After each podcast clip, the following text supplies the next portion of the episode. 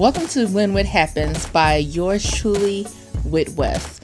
This is a podcast to help you celebrate life even when stuff happens. Around here, we focus on living our best lives in whatever way you see fit. Welcome and take a load off. Let's get started.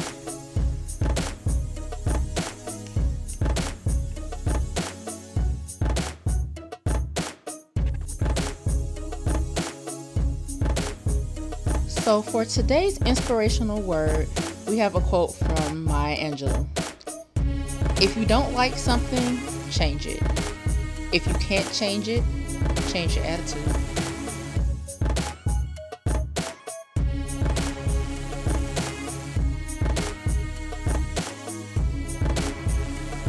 So, today's podcast, I wanted to just take some time to talk about my illness, to kind of discuss how I became sick. I've done a few videos on this on YouTube, but I figure it'll probably be easier to listen to. So I may as well share some of that here on the podcast, especially since it's part of the reason why I'm here in the first place. The inspirational quote kind of comes from that, and that'll develop. If you don't like something, change it. If you can't change it, change your attitude. And I have had a whole attitude adjustment since becoming sick. So I figured that was a great quote to start the episode. So I'm just going to go into telling the story of how I got sick and essentially, this will probably be a multi um, episode conversation because it is long and it is a lot. And I do not want to overwhelm you with so much all at once. So let's get started. This whole ordeal, I'll call it, kind of started my senior year in college so, for the first time, I had a really bad case of allergies. I had never had allergies before. I'm from the country. I've been around trees, dusts, and all the likes my whole life. So, surprise to me, after being in DC for four years, my senior spring, it was awful. So, I took myself over to the student health to see what was going on. They said, Oh, yeah, you have allergies now here's some medication, and it seems like you may have asthma as well because I was wheezing. And if you've lived in DC before or have been there for any amount of time, the air there is weird. At a certain point, it seems like everybody there had an inhaler for one reason or another. I don't know what's in the air there, but you always end up wheezing. Either way, this was something new to my life after I've been on this earth a good 21 years. So, getting used to taking allergy medicine and taking asthma inhaler puffs and all this stuff was not something that was really on my radar. So, I was horrible at keeping up with it. But I was getting better with it as time went along. Still not perfect, but not really that good either. Um, so at a certain point, you know, things were fine.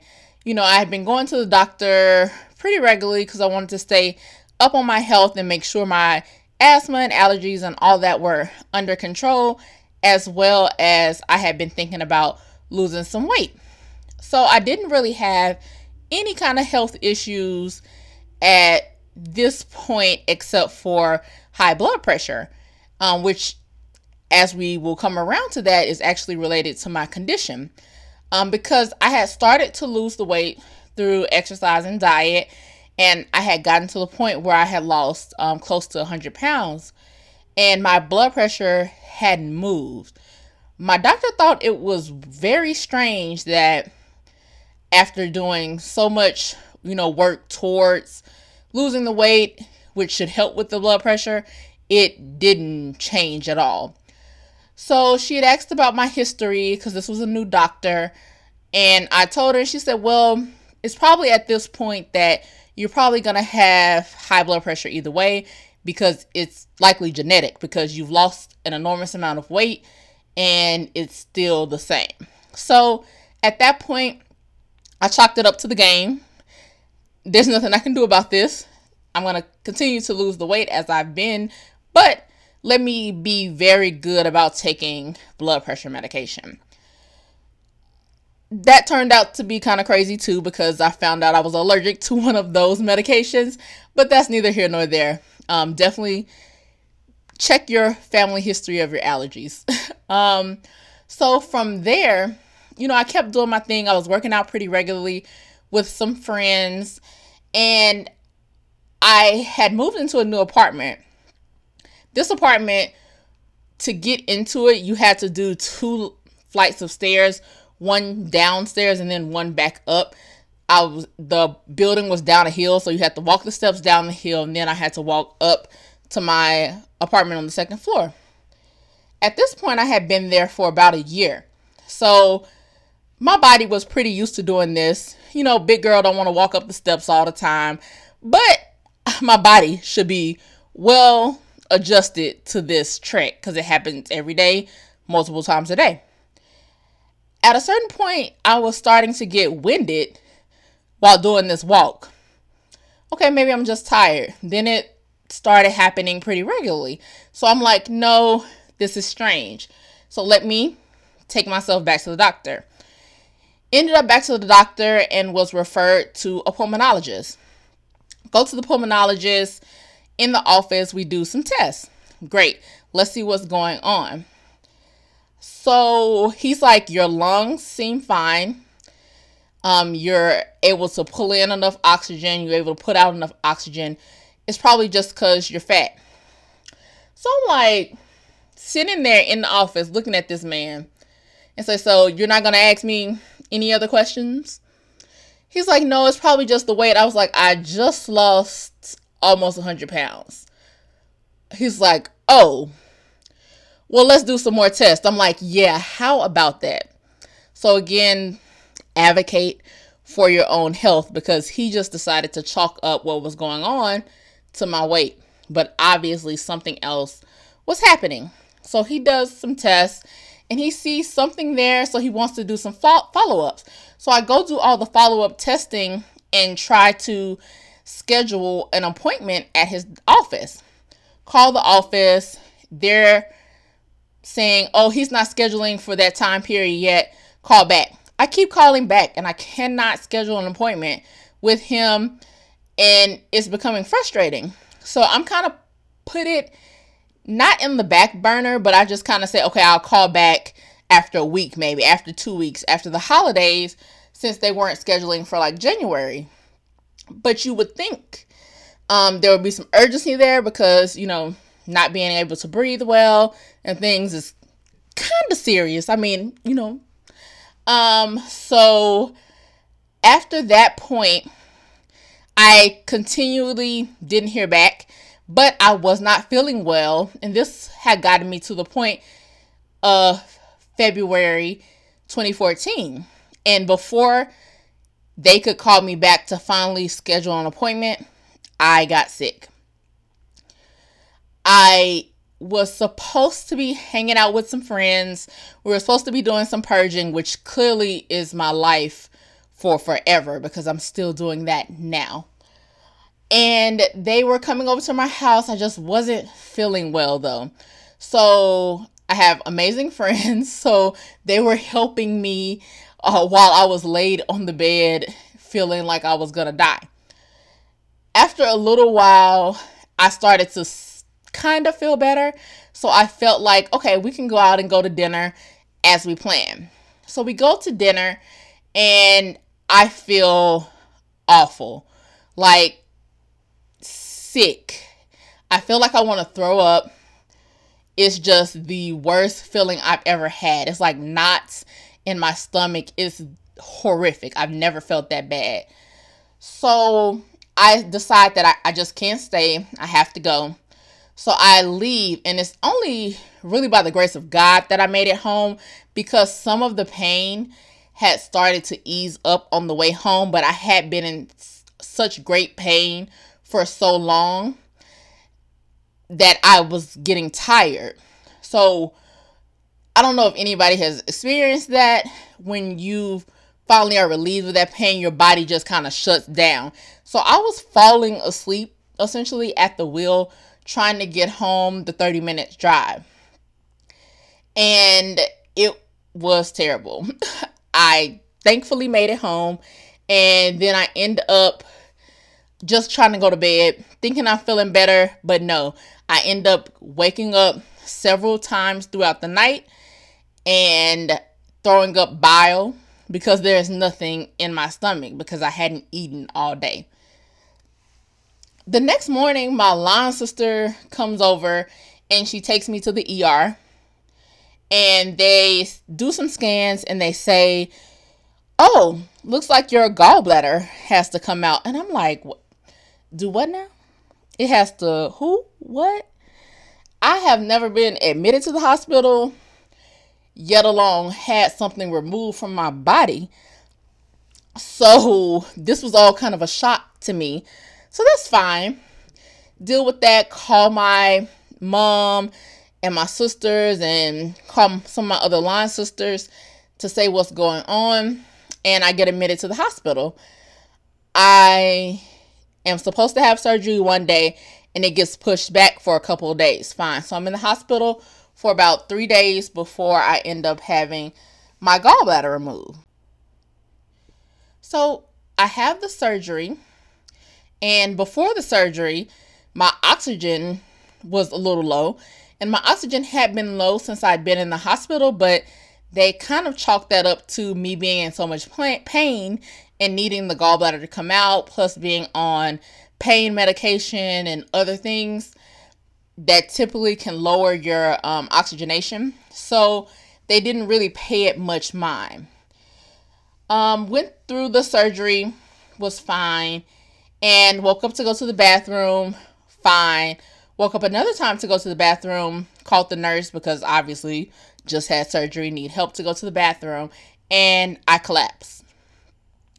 So I'm not unconscious when I collapse. I just can't move. And so the nurse looks f- completely frightened because at this point I'm freezing cold, but I'm sweating. And apparently, all my readings are going crazy. So, all of a sudden, five or six people rush into the room, which is freaking scary to see and they're I don't even know what they're talking about because I'm kind of out of it at this point. They get me up on um something and take me down to have an x-ray. So, well not an x-ray, a CAT scan. So I get the CAT scan which was difficult because they did not relay to the technician that I just had surgery. So while I'm trying to maneuver myself in for the scan, he's not understanding why I can't move. Oh, I have holes all throughout my stomach because I just had surgery. And he finally understood. But when they did the scan, they realized my chest was completely full of pneumonia. So from whenever I had the surgery to those few hours later, I'd had full blown pneumonia. So the pneumonia and the fact that my oxygenation was horrible in the 20 30%, I was rushed to ICU. Um, they could not get my oxygen oxygenation levels up although I was very much lucid, able to talk, sitting up, and this is with um, supplemental oxygen. They tried the CPAP machine, all kinds of things to pull up my oxygen. It was just not working. The combination of the pneumonia with just having surgery and what would turn out to be my underlying disease was way too much. So at that point, they called my emergency contacts, which was my line sister, at that point to let them know what was going on and my mom. And after that, they told me that I was going to be intubated. And after that point, I don't remember anything. I just woke up eight days later.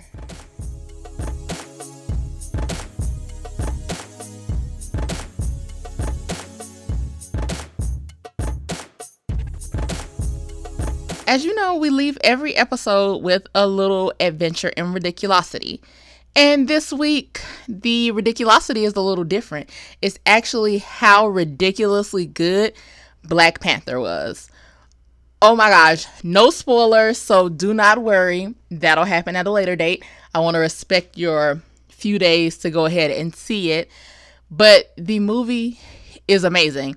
It's like nothing we've ever seen before. Black superheroes, black scientists, black kings, queens, all in one movie. It was just amazing. And I'm going to see it again.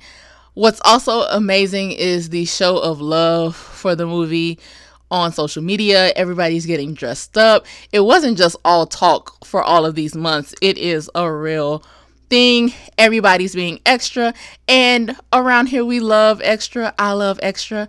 I wasn't going to dress up, I was going to wear all black and a head wrap. But I mean, seeing it, everybody on social media getting dressed up, it was just like, I have to be a part of this too. So I had a print dress in my closet. So I threw that on did my makeup, and went out um, with some people to see it, and it was amazing.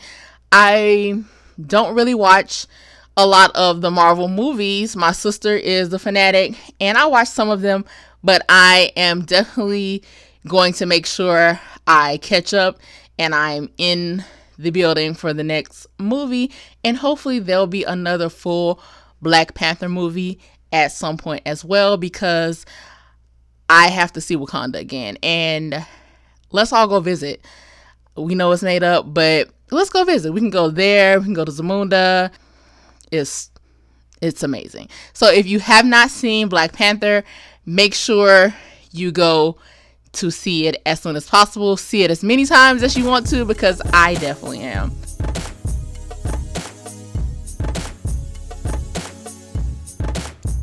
Thank you for tuning in to When Whit Happens, the podcast that lets you live your best life. You can reach out to me at all my social media. I'm with Happen Six everywhere. W H I T H A P P E N S, the number six, everywhere. Catch you guys soon.